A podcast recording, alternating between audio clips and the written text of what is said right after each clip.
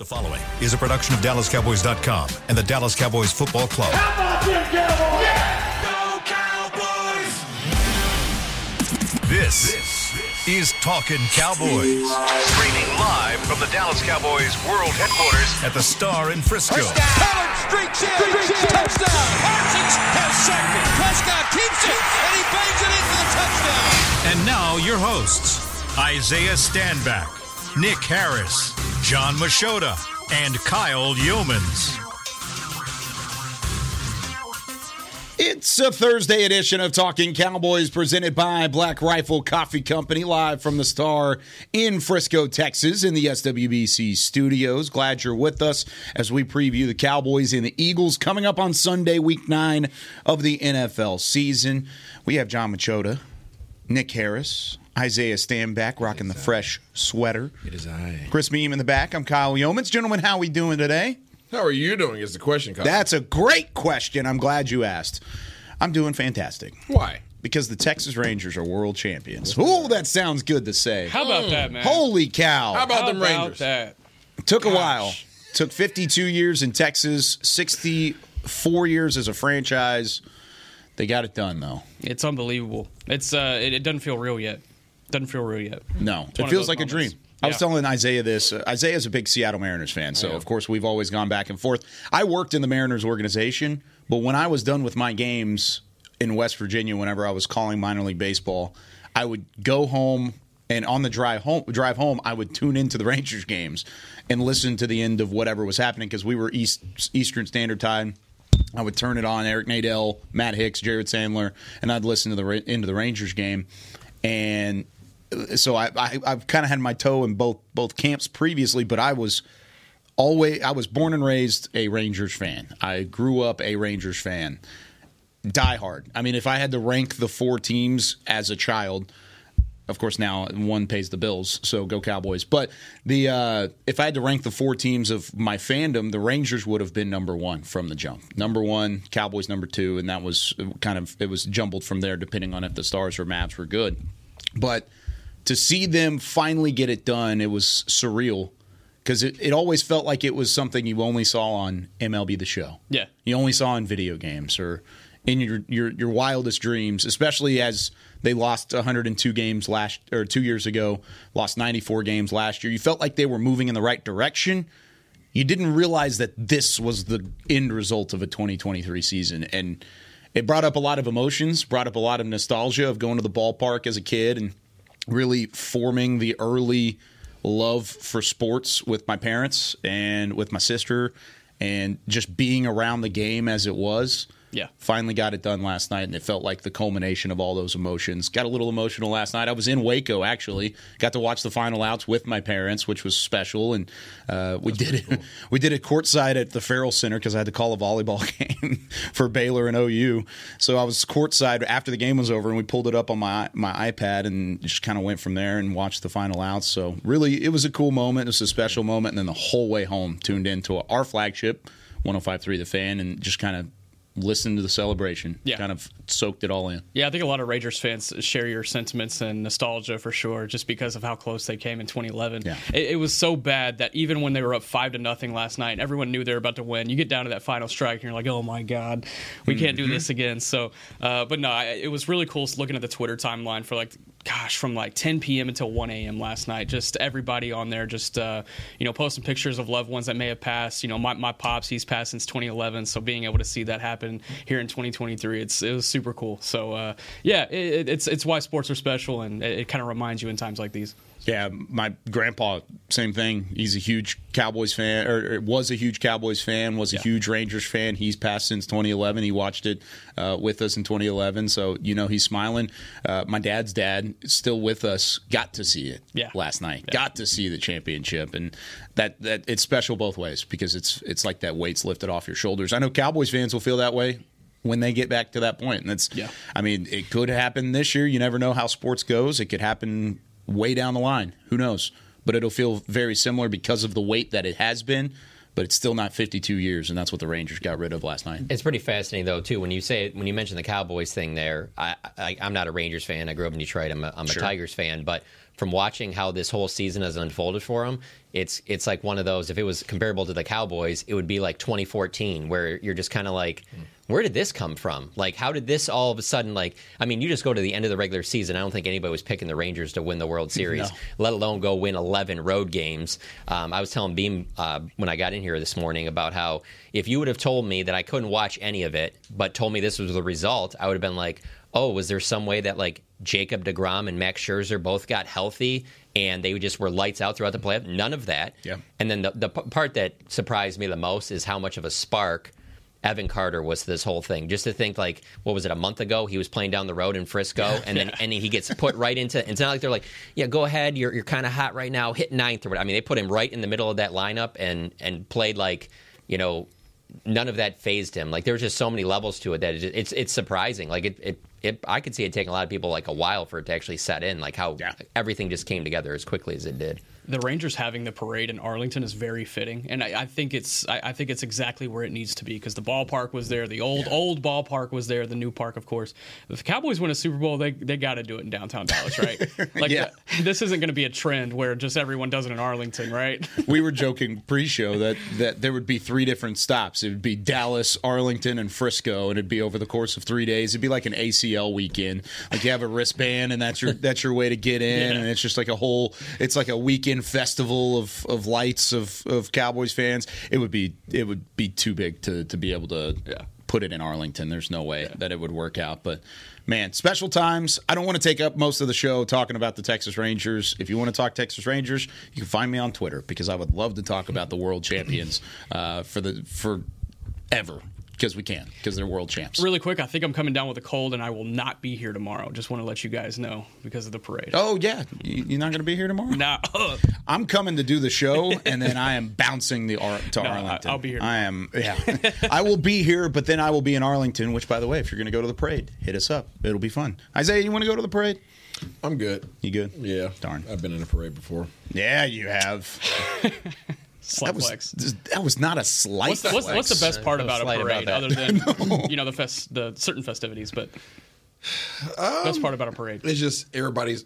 Sorry, for me, it was it was the families. Yeah, yeah, like like yeah. all the families. Like, at least when we did our parade, when we did a parade, I say our, uh, I guess back then uh, with the Giants, um, the families had their own float. That's like, cool. they, like, they had their own, they were on buses. It was pretty dope. So they got an opportunity to go through it. Like, they weren't subject to just wait until we got back. Like, they were in a bus on and going through the parade as well. So that was pretty doggone dope. Uh, the wife was pregnant at the time, so that was kind of crazy. Wow. Um, but, you know, going through that with your teammates and being on there and seeing all the literally millions of people, not thousands, it was millions of people on the streets. Yeah. And for me, like, the, the thing that always plays in my head is looking up. And those, those you know, freaking high tower buildings down there in, in New York, and looking up and just seeing freaking paper. People just literally just throwing paper. I wouldn't even confetti. It's just people just copy people paper. People just crap cracking their window open, because you know the building goes open so far. They're just like chucking pieces of paper down you, as far up as you can see, and you just look up and it's just like pouring down. It's freaking amazing. I think I have it like on my old hard drive, just in my safe somewhere. Um, but it was it was dope, man. So, so y'all were in Manhattan, not New Jersey. Bro, no, we were we were. They down. weren't in the Meadowlands. Oh, yeah, yeah, so sure. They were going down we, the Jersey Shore. No, we did the parade the downtown, but then we once we finished the parade downtown, we got we all they did the whole little presentation, the key to the city. So like I have the key to the city in, in, in my safe, all that jazz. But then we bust back to the stadium. And apparently the day before they had opened up the stadium, and people were not opening it up, but you know, allow people to start lining up. So when we got back to the stadium, we walked in, like literally walked in like it was a game. Right, smoke, everything like that. We're walking out the tunnel, and the stadium is flooded with people. I yeah. mean, it is packed. And Naughty by Nature's up there performing, and they got their leather jackets on. That's and it's, awesome. Oh, it was freaking dope. That's it awesome. was freaking dope. It was so, you want to talk about surreal? That was freaking surreal. You literally walk out with the smoke, and you can hear the music playing, and you, you walk out of it, you come out of it, and you just see nothing but people just going, It yeah. was wild. Chasing E Y. Yeah, yeah, that's what awesome. I can't believe that just went out over our airwaves. Awesome. So I, w- I would love for Dallas to to experience that in my in my um, lifetime. That would be That'd be awesome. Same here. Same here. I, that's the thing is, I mean, I've, I grew up a Rangers fan, but I've also never seen a Cowboys win either. Mm-hmm. I've never seen a Cowboys win a Super Bowl. That's why, and, and I think we've had this conversation previously whenever the frustrations of things come up along the way. I want it to happen so bad. It, it's the same yearning that I had for this. But even now, since I work inside the building and I know these guys personally and I've been around this for a long time, maybe even more so than the yearning that I had for the Rangers. The Rangers, they it, like I said, it's more of a surprise than it was an expected thing. This Cowboys team has been really good. And and I know a lot of people might dissect what I just said and said they've been really good and, oh, they haven't made it this far or that far or wherever it's been. Their roster has been good enough to make a run. They just haven't done it yet. Yeah. And they may not do it. They might do it. Who knows? But if that moment comes, then all of a sudden, I think it would be one of the, the greatest sports moments in this city's history. I'll tell you this. I looked up last night, and this is kind of to your point, John. When you look at the end of the regular season for the Rangers and just kind of where they were, um, and then they end up winning the whole thing, you know, you, you kind of look at the Cowboys, and you're like, okay, they've had some bumps and bruises along this regular season so far, but really good opportunity to go into Philadelphia this weekend. And if yeah. they come out with a win, there's a lot of confidence on the other side, not only with the championship celebrations that are happening here after a regular season that was, I would say, is very similar to what the Cowboys have experienced so far. Yeah, some really bad stretches that make you look like the worst team in baseball. Then bullpen, really the, great stretches. Exactly, holes in, in certain parts of the team that you need to fill for the Cowboys. Like it might bullpen, be. red zone. Uh, exactly. I mean, bottom of the order. It does uh, compare. Yeah, it does. So, um, you know, maybe playoff time. These these guys are uh, ready to go on the road and win four games. Maybe. Who's going to be the spores for them? Uh, Let's close it Deuce out. Deuce Vaughn. Now that would be interesting. I think Deuce Vaughn stepping into a Evan big Carter. role with Evan Carter. Yeah, yeah, that's true. That would be that's the Evan Carter. Spores role. Has to be somebody that, like, you, I don't know. Yeah, somebody. I can't, even, com- I can't even think of a comp. Dude, it really would have to be, the movement it'd be like Jonathan Hankins. Nasty. Yeah. Oh, bro, yeah. that thing was. I don't even know how you hit that. It'd be you like don't. Jonathan Hankins if he got like three forced fumbles in the playoffs yeah. or something like that, and like a pick six somehow. Yeah, like a decent player, been around yeah. for a little bit, but not like a game changer, and then he comes in and just or does Gallup his job. With like back-to-back hundred-yard games. Deal. The Evan Carter comp is is definitely uh, would be Mozzie Smith. Yeah. Where like the second half of the season, he just really takes his game to another level, fills in in a, in a spot that they really need help in at, at defensive tackle. That would be, I would think that would be the closest. I guess defensive tackles are the only comparisons we have to the Texas We just Rangers. Want them to be heroes so bad. uh, let's let's hit some news and notes. We're, we're still running deep into the first segment, but news and notes outside of the Rangers being world champions. Uh, the Cowboys were back on the practice field yesterday. Yeah, they were, and it was uh, the coldest practice that they've had so far in the twenty twenty-three season. Um, and uh, practice report, you got Tyron Smith, who did not practice as he's continuing to nurse his neck injury. And again, I think we mentioned yesterday about how Jerry Jones has a little bit of confidence there still going into this week, but mm-hmm. he had confidence last week, so still something to monitor as the week gets closer. Jourdan Lewis did not practice with a toe injury. That was something new that popped up on the injury report. And then Michael Gallup battling an illness did not practice. And then if you guys recall, Chuma Edoga going down in the, uh, I believe it was late in the third quarter, yeah. early in the fourth quarter, um, Chuma Edoga going down what looked like a scary injury initially, uh, just an ankle, a low sprain, and he was limited yesterday. So uh, good news on the Chuma Edoga front in case Tyron Smith cannot go. But Uh, definitely both of those guys. I think that's going to be the highlight of the week and something you need to keep track of. Which one of those injuries concerns you the most, John, based off of it being on the injury report? Does it start with Tyron, or is it one of the others, like a, a Jourdan Lewis, another starter out? Well, with Tyron, it's every week that that's a factor. So Fair. I guess, yeah, that would be number one because of his importance. But, yeah, Jourdan Lewis, uh didn't really expect him to be on there, so that was kind of interesting to see what he does today. That would be the one that, when I got the email, that jumped out to me the most. Yeah. Yeah, I would say Curse. Big toes don't really just go away. So if he is experiencing something with his big toe that is concerning enough to keep him out of practice, and it's probably going to be bothering him even on game day, whether he plays or not. I think the the number one thing, is it's got to be Tyron. Chuma Edoga being back and limited makes me feel better. I still want to see what Haason Richards can do up with the, the ones, up with the starting offensive line. And they, there was lots of encouragement from him out of camp. There were lots of, lots of uh, high praise for him out of camp, and he never really got a chance to run with the ones. It was mostly the twos and threes that he would rotate in with. So uh, I'd like to see a little bit more Haason Richards. Maybe we'll get to see that through for through practice. Media won't, but from from just a general standpoint, uh, I'll see if we can talk to him today too. See if he can maybe find his way into that left tackle spot and just kind of fill in should Chuma Edoga not be able to go.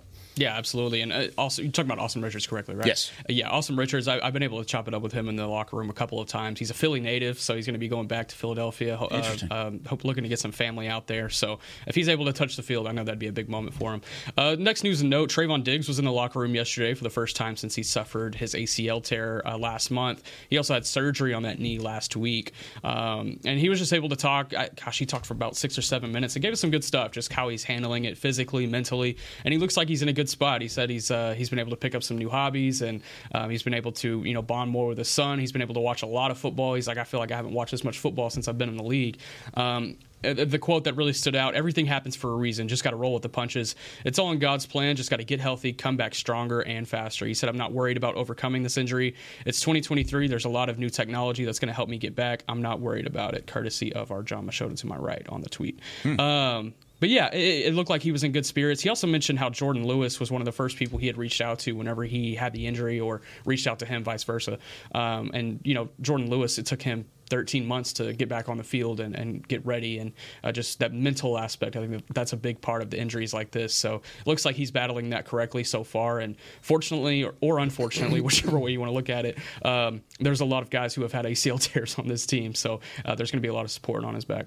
It, Isaiah, you've always talked about it. Just whenever you went through your injuries and you were out for a significant amount of time, you needed that support to get through it. It seems like Diggs is getting that support. Yeah, community is everything. Um, the like, as he mentioned, you know, the physical aspect that's going to that's going to heal.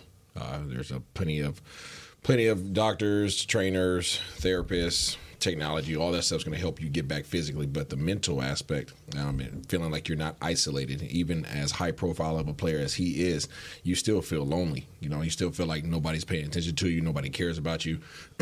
And you know, you mentioned that it's his first time back in the locker room. That's that's a while not being in the locker room. You know, you, you this, this time of the year, it's, it's like.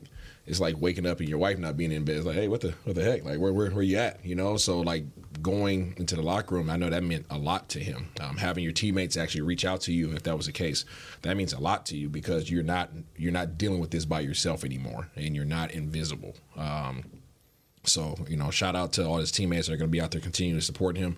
Um, unfortunately, there's a lot of guys that are in his same boat, obviously, on this roster right now. So yeah. He has that community, but that community is not the same as, you know, the guys that are on the field. You still want you still want to be around your bros. Yeah. Yeah, I was surprised to see him in there. Um, and I do think that's a good sign, because of Jourdan Lewis dealt with some of that, it feels, or it sounds like, from what he had said about, you know, Uh, you just kind of go to a dark place when all of a sudden you're not around everybody, and it really meant a lot to him that coaches and players reached out to him, so we wanted to make sure he was doing that same thing, uh, it sounds like, for Trayvon Diggs.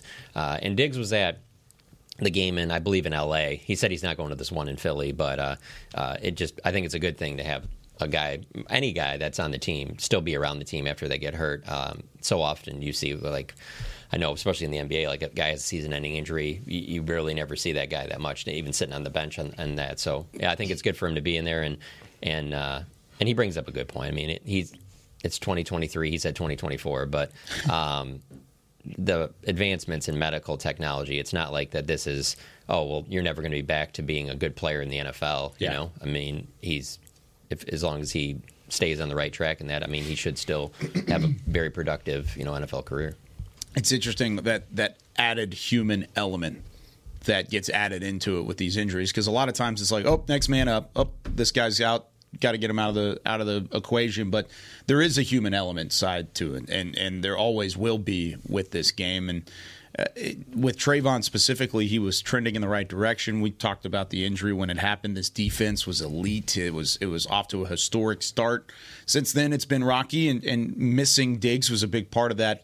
So the the fact that he is still remaining plugged in, and I'm sure the guys in the locker room that are still playing probably appreciate it just as much as Trayvon Diggs appreciates guys reaching out. I think him being in the locker room probably helps the the mindset of these guys going into a game like Philadelphia, where uh, they, they know that they've still got teammates that have their backs, including Trayvon Diggs, who's no longer on the field, but certainly has the, the same size same sort of production, same sort of uh, emphasis for his teammates around him. Yeah, for sure. And uh, last nose, uh, news and note here, nose and newt.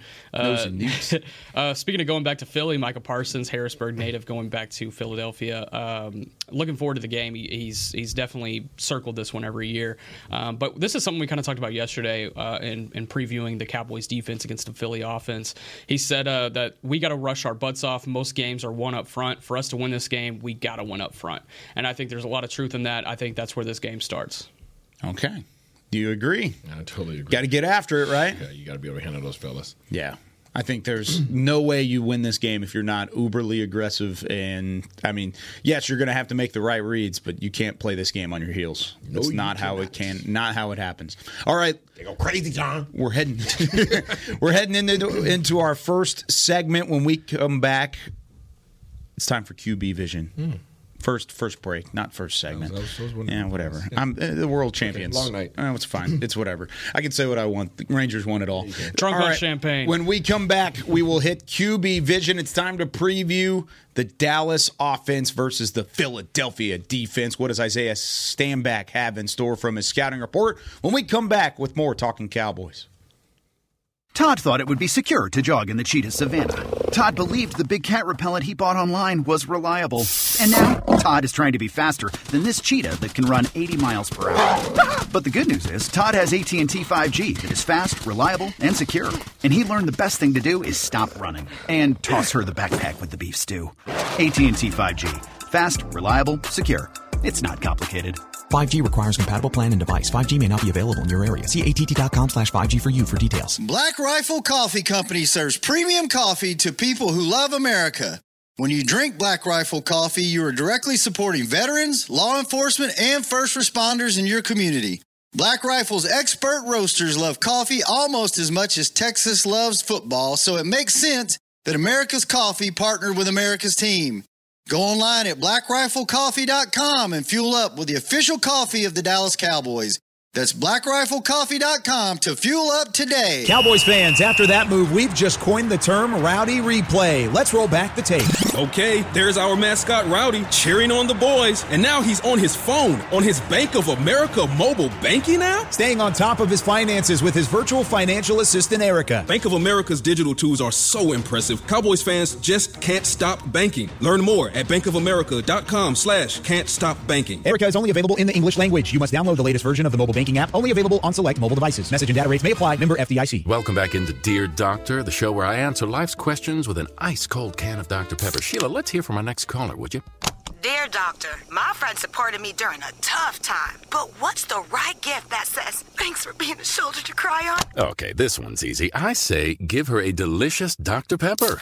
Nothing says, thanks, girl, better than a one-of-a-kind soda. Yes, any Doctor Pepper flavor will do. Now, just a reminder that I don't need to be a real doctor to know that Doctor Pepper is the one you deserve.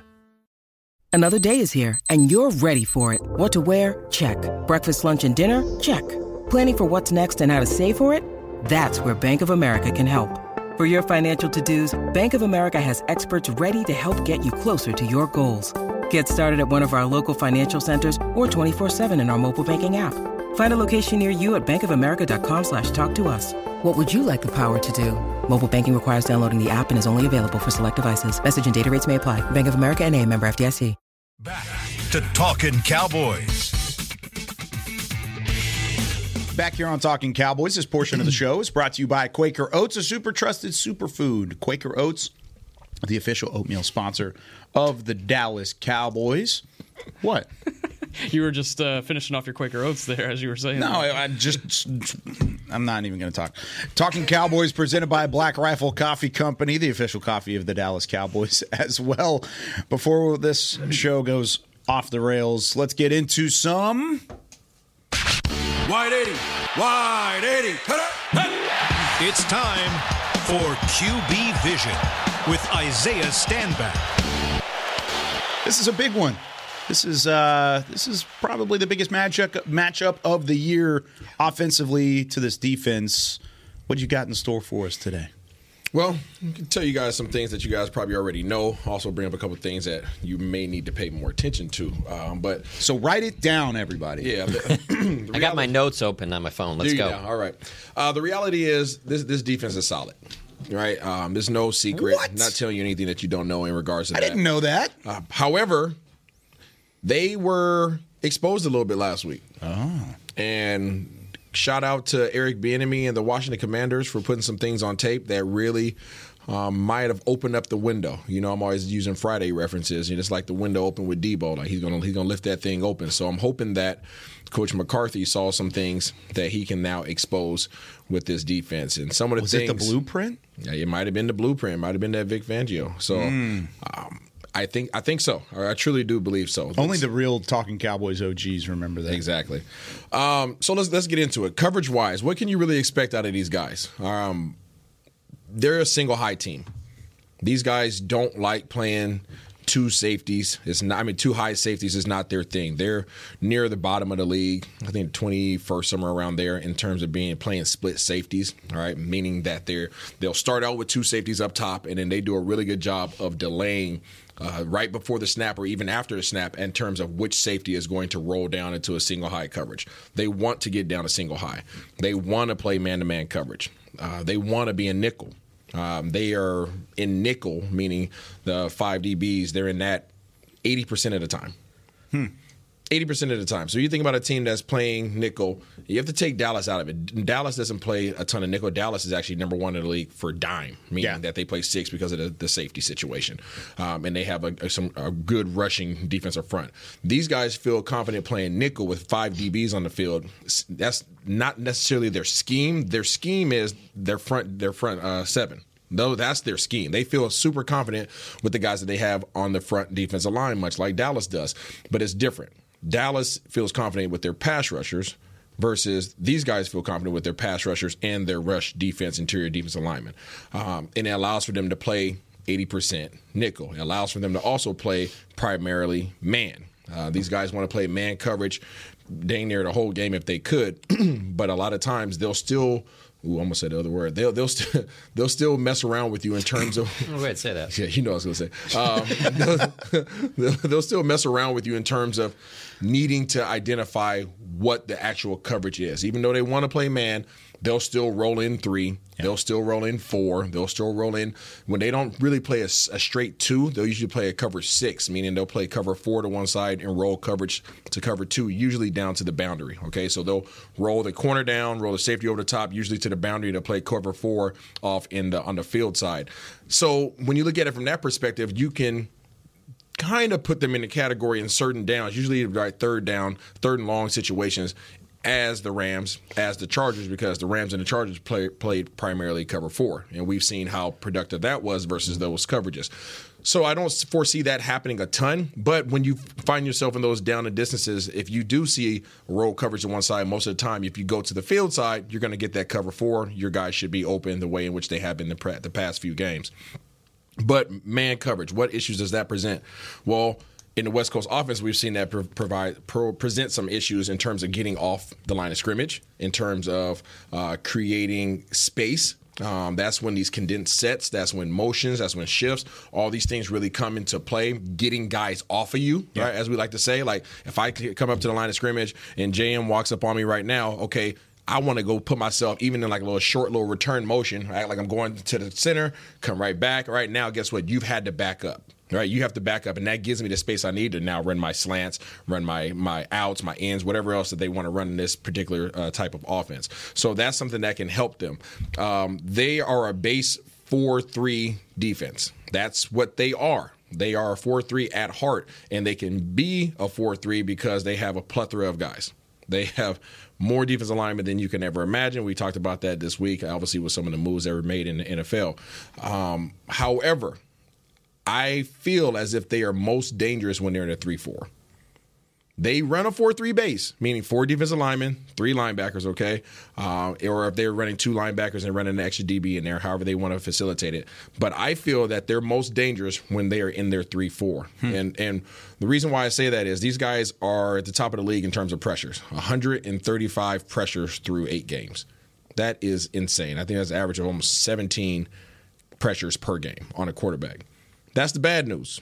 The good news is Dak Prescott has completed seventy percent of his passes versus pressure. Nice. So we'll take that all day long. That's a okay? win. That's, that's a heck Good job, of a boys. Win. Yeah, that's a heck of a win. Not everybody. Okay, so pressure if you want to, but their pressure isn't coming in the form of blitzes. Sorry, Kyle.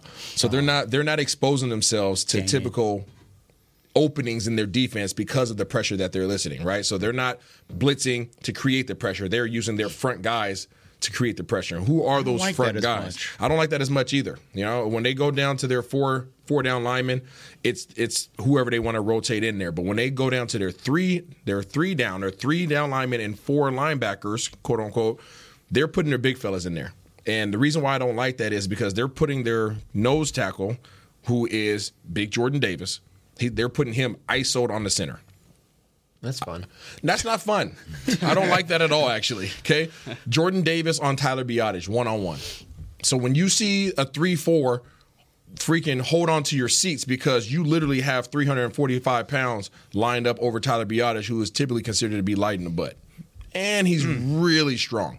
Okay, now who's next to him? All right, well, now next to Big Davis, okay, not in the not in the one shade, not in the two or three. All right, these guys are going to be in the five shade, meaning they're going to be just outside the guards, okay? So they're going to really try to try to force you to double-team them with your guard and your tackle. They're going to split the guard and the tackle. So Big Davis is manned up on the center. They're going to put – who are they going to put in there? They're going to put um, – Haason Reddick? Yeah, they're going to put Haason – well, no, not – Haason Reddick's going to be standing up. They got okay. – they have Cox, yeah, they got Jalen Carter. Carter and Fletcher Cox. Milton Williams, pride of Louisiana Tech also. Yeah. So, but you got Big Jordan Davis over your center, okay? You got Jalen Carter in between your guard and your tackle, and you have Fletcher Cox in between your guard and your tackle. Yeah. It's a lot of strength. That's, That's a lot of grown man and yeah. a lot of strength right there, okay? That's quick not update. Got... Let me just give you a quick update here. All right, so the, from the injury report yesterday, Jalen Carter dealing with a back issue, but he was full, even though they did a walkthrough. This is simulated on what he would have been. Jordan Davis was limited uh, hamstring. Sorry, go ahead. There we go. I appreciate that. Thank you. Uh, so this, this is barring all injuries, right? Mm-hmm. If these guys are, are healthy, four three, I think that you can expose their four three. I think you can run over, all over them, to be honest with you. Wow. Um I think that it allows for you to get your double teams. It allows for you because their defensive ends like to stay so wide in the four three that you can keep them out with your tackles and your and your tight ends. Just push those those the defensive ends out, and then you have those combo blocks on the inside with your center and your guard and your guard and your uh, and your tackle. Okay, so you can do combo blocks all day long versus their four three. But when they go three four, you can't. You can't double team because your center can't get off the ball. Big Davis, Big Jordan Davis, he's literally pushing you back. Not only is he big, he's strong as all get out. Yeah. So he's going to force you into the backfield, if not have a have a stalemate at the line of scrimmage, so you can't work up to the next level. Now your guards and your tackles have to respect the fact that Jalen Carter and Fletcher Cox are splitting the difference between them. Oh, and then by the, by the way, you have Josh Sweat and Haason Reddick that are going to be coming from the outside. So if you – If you respect their defensive ends, which you have to, yeah. because their defensive ends are doing doggone good this year. Okay, they got, what, five and a half, six and a half sacks, whatever it might be. Then you're isolating your tackles, right? So now your tackles are isolated with the defensive ends, okay, who are standing up, okay, and it's three four. Okay, your guards and your your your guards are now working with who? Jalen Carter yep. and Fletcher Cox.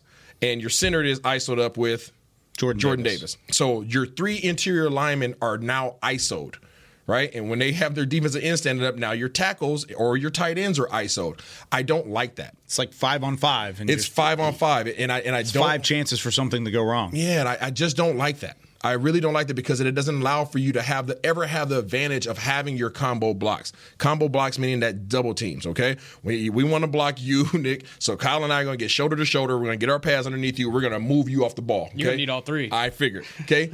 when you're in when they're in that three four, which they don't run too often, but I can foresee them doing that, you can't – it's very difficult to run the ball. Mm-hmm. Oh, I'm not going to say can't. Oh, you don't think the Cowboys' run game is going to get on track against this team? I think the Cowboys. I think the Cowboys' run game has been effective. They're just not doing it enough, right? I would be stunned if they get going against. I them. agree. I don't feel as if they're going to get run going against. Dak's thrown the ball thirty-five times. But guess what? Minimum. If they do, if Ooh. they come in, so that's the three four. Mm. If they come out in their base four three like they've been showing on film that they that they like to go to, yeah. I think that you can move these guys off the ball. So does that turn it into? Is that blocking schemes? Is yes. That, so, it, yeah, so, so that's when you leave one of those guys on the backside. You're gonna leave him backside. You got to run away from him. Yeah. You do do not. Let me let me reiterate this. do not. Do Somebody not, take the solo shot. Do not run between the guard and the center. Don't those three holes are not for you. Okay, holes zero, one, and two are not for you. Go outside. You have to go outside and run away from these guys. That's one thing that the Washington Commanders put on film this past week. They stretched these guys out. They made these big fellas get up and move, and it got them out of those out of that three four. It forced them to get back into a four three because now they needed to be able to stretch the line of scrimmage, right? Um, when you're in that three four, you can attack the outsides, mm-hmm. okay? You can make these guys move. So they go to a four three, and they just align there, okay? But what happens when you're in a four three, it gives you the advantage because you can now do what? You have your double teams. Yeah. Okay? And you can work your double teams, and it allows for your your receiver. You need a receiver. I don't know who it is to come in there and hit the doggone safety because their safety, they have a new safety. Yeah. His name's Kevin Byard. Oh, Kevin Byard. I got a quick question about this new safety. Yeah. Um, being his second game with the team, yep. uh, how how quick do you think he picks up everything? Is it is it automatic as a safety, or is it, hey, you know, a couple weeks, yeah, yeah. learn the system, then you'll have it down? Or is it like, man, let's let's just For try sure. to be done by week twelve? I can't speak to what their how complicated their system is, but yeah. what I'm seeing on film, I don't know what their responsibilities are as safeties in terms of how much they're commanding what's going on up front and all that jazz, but they're running base coverages. They're yeah. just doing a great job of disguising them. And you know, primarily they want to get to man coverage. So as you know, as as as he wants to get involved, I can see him wanting to get involved in the box, right? And if he wants to get involved in the box, you're going to need a receiver who wants to get in there and get physical. If you want to establish this running game, otherwise he will disrupt everything. Even if you take care of all your responsibilities up front with the front the front five, okay, and the second level, if you don't have a receiver who is willing to get in there and get physical and knock him off, I'm talking about ear hole him, okay? I'm not talking about trying to injure the guy, but I'm talking about old school football right here, okay? We call it ear hole, okay? He's coming downhill. Only thing you see is his ear hole. You try to put him on his butt, okay? You have to have a guy that has that intensity that wants to do that. Otherwise, you cannot have your splash plays because by your way, that's the whole reason why they brought him in here was to be a disruptor and shut down ability to run. So three four, no bueno. Okay, four three, you can run the ball. Okay, man coverage, you have to get off the ball. You have to get off the ball. Continue to move these guys around on the line of scrimmage. Continue to move um, um, Kevontae Turpin. We saw that versus man coverage, okay, mm-hmm. when we saw him come in motion. We saw CeeDee Lamb over the past few games. He's been coming in motion and getting free, even just coming across the formation, nothing crazy. It creates leverage uh, issues for them. I foresee that being all positive. I say all that to, say all this to say this is a team that, as good as they are personnel-wise, defensively they can be exposed. They can really be exposed defensively if you get them moving laterally. If you get them moving laterally, you can expose these guys because they're not great in coverage, even though they have some some good defensive backs. Okay, they got James Bradbury, they have Darius Slay, they have guys that are really good at man-to-man coverage. But if you get the if you get moving out the pocket, if you get this line of scrimmage moving, then you're a threat to everything else that they want to do. They want to line up and just come downhill. That's their game plan. If they, in a perfect world, we got our big fellas against your fellas, and we're bigger and stronger than you. Straight up. Yeah. Bull, straight bully ball, right? They're not going to blitz a whole bunch. They'll do it every so often. And whenever they do blitz, it's usually a nickel blitz, okay? They'll bring somebody from the secondary. But then that exposes them in terms of getting the, you know, you can get the ball out and do hot routes. I'm not sure if they're running hot routes in this particular offense, meaning that when a blitz shows, you cut your route off and you get the ball right now. Okay, I'm not sure if they have that in there, but put it in. Make it happen. It's not, it's not difficult. Um, and when they do decide to blitz, make them pay for it, make them go back to their base defense, and run the ball. I know that sounds crazy. I know that sounds crazy against these guys, but you have to stretch these guys out, and you have to get them running. If you get these boys with their hands on their hips and they're huffing and puffing, you got them. There are a couple questions I have. I know y'all probably have some questions as well. When we come back, I'm just going to say these two words. I'm going to see your, your reaction to yep. it. Screen game. Mm-hmm. Not a, not much of a reaction. Mm. We'll talk about that when we come back here on Talking Cowboys. They say champions are remembered, but legends are never forgotten. United Ag and Turf offers a winning lineup of John Deere equipment built to tackle any challenge on and off the field. Legendary John Deere tractors, combines, residential mowers, commercial mowers, compact construction equipment, Gator utility vehicles, and a full line of golf and sports turf equipment. United Ag and Turf, the official Ag and Turf equipment supplier of the Dallas Cowboys. Visit united ag and turf dot com to find a location near you. Are you ready to take coffee off your grocery list forever? Black Rifle Coffee Club is here to help. As a coffee club member, you'll get your favorite coffees roasted, packaged, and shipped to your door free of charge on your preferred schedule. Set it, forget it, and never run low on coffee again. Members also get exclusive deals on coffee, products, and discounts from partner brands. Ease your mind and let Black Rifle worry about your coffee supply. Go to black rifle coffee dot com to join the coffee club today. It's the official men's skincare brand of the Dallas Cowboys, Jack Black. And right now, Cowboys fans can get fifteen percent off their seventy-five dollars order. Plus, because every deal needs a playmaker, your order will include a free five-piece skincare set and free shipping. The Jack Black Playmaker is four of Jack's favorites and a full-sized intense therapy lip balm. Make a play for the Playmaker at get jack black dot com slash cowboys with the code CowboysVIP. That's get jack black dot com slash cowboys. black dot com slash cowboys with the code CowboysVIP. Todd thought it would be secure to jog in the cheetah savannah. Todd believed the big cat repellent he bought online was reliable. And now Todd is trying to be faster than this cheetah that can run eighty miles per hour. But the good news is Todd has A T and T five G that is fast, reliable, and secure. And he learned the best thing to do is stop running and toss her the backpack with the beef stew. A T and T five G. Fast, reliable, secure. It's not complicated. five G requires compatible plan and device. five G may not be available in your area. See A T T dot com slash five G for you for details.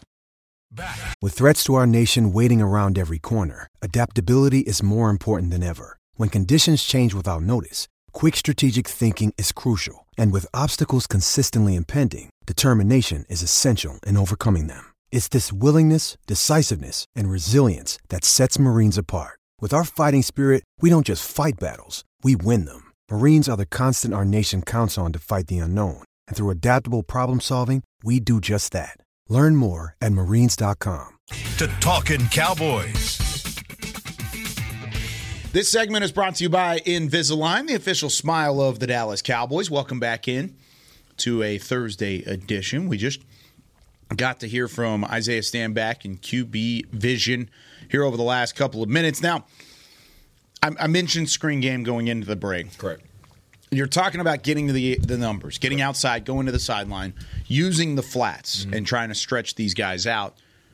Is it going to be fruitful for this Cowboys offense, or would it be fruitful for them to maybe try and get that screen game going? We've talked about it a couple times on this show.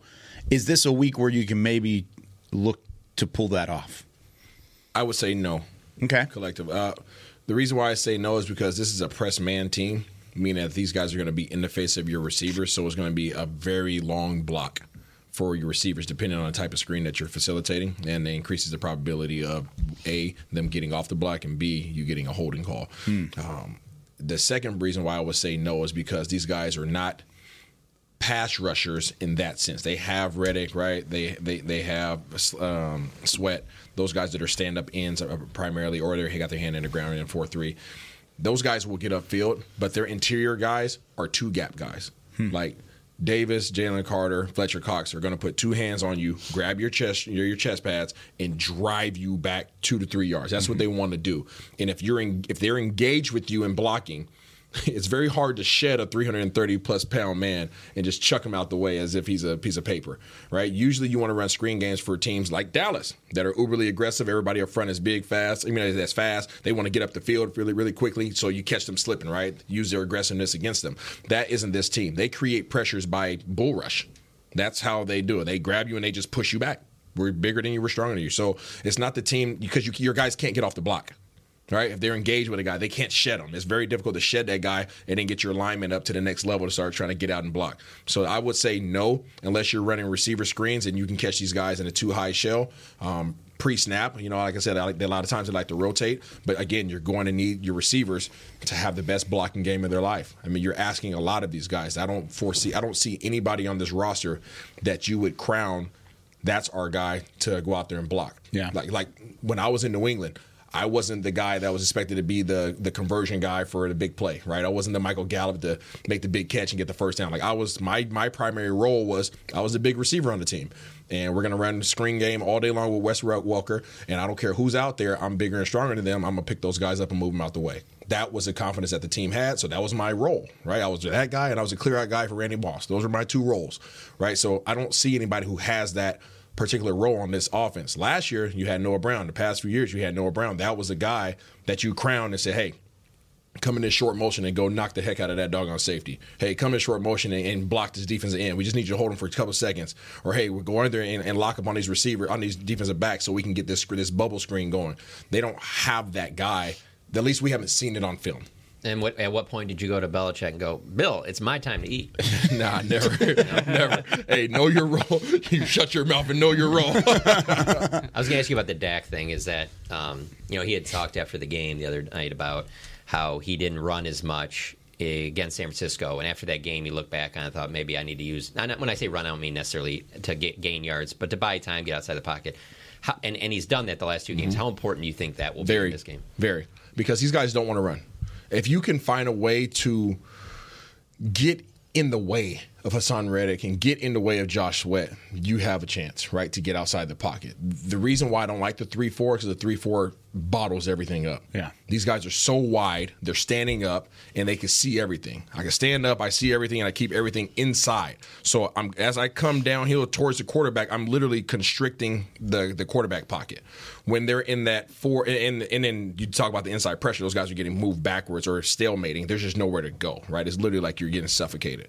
When they're in that four three, I think you can get the edge. I think you can take Ferguson and put, bring him in motion and seal the edge and now get Dak out on the go. That's what you want to see. You start getting some rep routes. You have to be in condensed sets. You have to be in bunch sets. Uh, we're going to show some things in, in film room where these guys get exposed because because they're playing so much, man, you have to make it hard for them to to, to allocate who has who.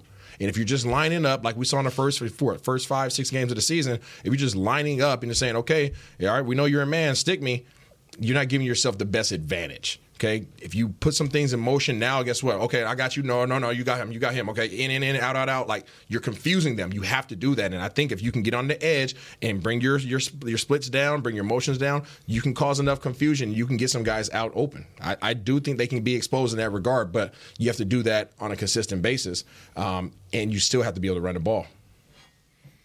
There's a lot that goes into this matchup. Uh, yeah. There's a lot. You honestly made me feel a little bit better yeah. about this matchup because I'm watching film and I'm seeing a lot of the things you're talking about, the strength of the interior, the way that these guys run to the football. I mean, they swarm the mm-hmm. ball. There's times when there's six or seven jerseys Correct. At the ball. And then, of course, you, you look at the names in the secondary.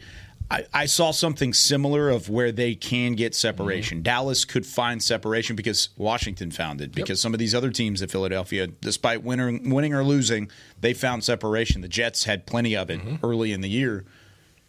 This secondary has a chance to be exposed, yes. and, and that's where I feel like Dallas has struggled the most through the first five weeks. But then these last couple weeks have started to figure it out a little bit better. Yeah. So maybe if they can continue moving in the right direction, they have a shot on on Sunday. Because going into this week, I just knowing Philadelphia, knowing the roster that's at hand, I didn't see much of a shot. Now I'm starting to see there's some some spots here. There's a there, lot, there's there's a lot of opportunities. There's kinks in the armor yeah, all is. the way through. But you have to get, you need to get out the pocket to do them. Got to get. Got to. But, but yeah. they've done that the last. Yeah, two very weeks. much so. Dallas yeah. did it against both of the L A teams. These guys are aggressive. So much like Dallas is aggressive in, in the front seven, and teams want to take advantage of how aggressive Micah Parsons is, and D. Law, and everybody else, also Digizua. That aggressiveness is the same for for the Eagles, but it's in the secondary. Yeah. And these guys want to be the guy to make the play. They want to come out. There's plays that are on film from last week specifically where there was a, a whack play action in the backfield. You have a safety in a corner that are literally twenty yards away from the line of scrimmage, and they're still looking in the backfield like, can I do something about it? And guys are running right by them. You know, so like they, they're nosy, right? They are very nosy, and they, they get their eyes stuck in places that they shouldn't be. The, the only difference is when they make those mistakes, you have to make them pay for it. If you miss out on those opportunities, you will kick yourself the next day because you probably won't have the result that you want. Quick question. You had mentioned in the last segment about how, you know, utilizing the motion that they found last week yes. would probably be quite a bit of success and uh, to the to the audience. thirty-three times they used motion in the first six games, eighteen times nice. uh, in week seven. Do you look at the game that they had against Miami and the success that they had defensively mm-hmm. and maybe give a little bit of pause to the motion just because Miami, I mean, they're motioning on eighty-something percent of plays, uh, and they only scored ten points offensively in that game. Do you do you have a little bit of pause looking at that? No, I don't, because Miami missed out on a lot of opportunities. They they really did. Miami missed on a ton. They, was that the biggest catalyst there? Just I think not executing? So. I think they just didn't execute. Yeah. I think uh, Tyreek Hill dropped at least two touchdowns that I remember oh, yeah, right I remember off bat. That, yeah. um, so it was less how effective Philly was and more so on the fact that Miami just missed on some big opportunities. Yeah. Um, that's not to discourage anybody that's listening, but I'm just telling the truth. Like yeah. there was some plays in there that would have really blown that game open that were missed. And that's what I'm saying. If you miss on those opportunities, you would kick yourself because yeah. they don't come around a lot. Yeah. The, uh, of course, tomorrow, say with the Chess Friday, right. we'll be making our picks. I, I want to start doing this. We haven't done this yet, but I want to at least have John pick the Cowboys game on the air here mm. on Thursdays. So, especially with it being a big week. On the spot. I, I, it is kind That's of on fine. the spot. I haven't wavered on this at all. I, yeah, who are you picking for, for Sunday's matchup and, and why? Oh, I'm picking the Eagles. I just I just don't see the that. mic throw. I, I don't see the Cowboys doing enough in the run game to, to be able to win this game. Um, it's going to be I, tough. I will say, I, I will say that if the Cowboys are to win this game and I don't get to watch it, I would say that there would be a chance that I my belief would be that they caused Jalen Hurts to turn the ball over, whether it be fumbling, throwing interceptions. I do think that that's on the table for them. But if he takes care of the football, basically my, my biggest takeaway, I'll say this. I think Jalen Hurts just has to play solid for the Eagles to win. I think Dak Prescott has to be great mm. for the Cowboys to win. And so, and it's possible. I mean, heck, I mean, it's a three-point spread. It's not like this is some, like, I don't know how they're going to do it. Like, they obviously can. They're rivals. Like, um, but since the schedule came out and the way this season's unfolded, uh, the way the Cowboys play at home, the way the Cowboys play on the road, nothing's changed for me. I think I think the Eagles win this game. I'll say twenty-seven twenty-four, um, but I think Cowboys win when they, when they come to A T and T Stadium. Just fun fact real quick. Okay. When Jalen Hurts is under pressure, okay, not like Dak. Dak throws seventy percent completion, mm-hmm. throws really good high a touchdown probability there. When Jalen Hurts is under pressure, he throws fifty-three percent completion, mm. has six touchdowns, five interceptions. There's your key. Put right pressure there. on that man. He doesn't like it this year. Yeah, certainly. The... The more this week has gone on, the more confident I feel about this matchup, which is dangerous. That's why we study, baby. And that's why that's why you hit the film. The more, I mean, on paper going into Monday, it was like, okay, got a big win. They needed it. They got a big-time win against the Rams because, man, Philadelphia is coming up. This is going to be tough. I'll make my official pick tomorrow, but the more this week goes on, the mm. more I am confident that the Cowboys are going to have a chance at winning this Puffing game. Chest, They've got to execute. Peacock. And honestly, I, I love the way you put that. Jalen Hurts has to play well. Dak Prescott has to play out of his mind. It, it, it, even if it's not out of his mind, at least great. To uh, well, I think he place. just has to stay on, that, on where he's at right now. Like these last two games, Solid. It's been ratcheted up, and he has to go another level for them to win this game. On the road, hostile environment, best team in the N F L, probably the most talented roster in the N F L. Um, yeah, I mean, and he's played well against the Eagles in the past. It's not like he's going to go into that stadium and, and, and be nervous, like, oh, I don't know what we're getting ourselves into. He knows. But he's going to have to. He has to play great. Yeah, against this defense that Isaiah just explained. And, and also, I, I really feel like they have to get out to a lead early if they're going to yes. win this game. I don't think they can fall behind and then play catch up. I just, I, I don't think that that will happen. They're oh and two having to play catch up. Yeah. They haven't had a come from behind win. It's not the offense is yet, for them. right? Yeah, I don't think they've trailed in a game that they've won. Think, yeah. I mean, I'm very. I'm thinking about this. I mean, other than maybe like a one-score yeah, pa- I think the Patriots field goal went up early. Yeah, that's what I'm saying. Like other than the, like a first drive yeah. deal, I, I, that might be the only time they yeah. trailed in a win. Uh, other factor with me too is that this will be the toughest road environment they play in. Yes, no all doubt season? about that. With Buffalo all season. Yep. Okay. Well, yeah, yeah, yeah when you factor in the rivalry for sure, yep. yeah. for sure. Uh, R D J on the the text line said, "Good job, Isaiah, explaining the Eagles' defense against the Cowboys' offense. Well done. Appreciate the insight. Appreciate you, bro. You it go. is always good stuff. I'm not just saying that because I'm on the show sure. with you. Like it is very, very yes. good stuff. Like sure. insightful. Uh, and, and to be honest with you, I don't think that there's enough of that in the league altogether, especially nationally. A lot of stuff you get is a lot of the hot." take like headline stuff. You don't get a lot of that behind the scenes. Hey, this is why this team's doing this. This is why this is working. So yeah, it's, it is always great stuff. Appreciate it. Very nice. Good Machota. I disagree. Well no, we need some kind of debate on this show. No debate. It's a big time matchup this yeah. week. Cowboys Philadelphia coming up at three twenty-five on Sunday. Also no debate. The da- uh, the Texas Rangers are world champions. I'm excited. Was that your Texas excited? Rangers? That was your excited. That's voice? my excited. Yeah, Kyle, Kyle's still drunk on champagne. Exactly. Yeah, just wait until tomorrow. Out of the oh, parade, gosh. I'm going to be drunk on a lot more things. All right, here we go. Chris Beam in the back, Isaiah Stanback, John Machota, Nick Harris. I'm Kyle Yeoman saying so long from Talking Cowboys. We'll see you tomorrow for more. This has been a production of Dallas Cowboys dot com and the Dallas Cowboys Football Club. How about this, Cowboys? Yeah!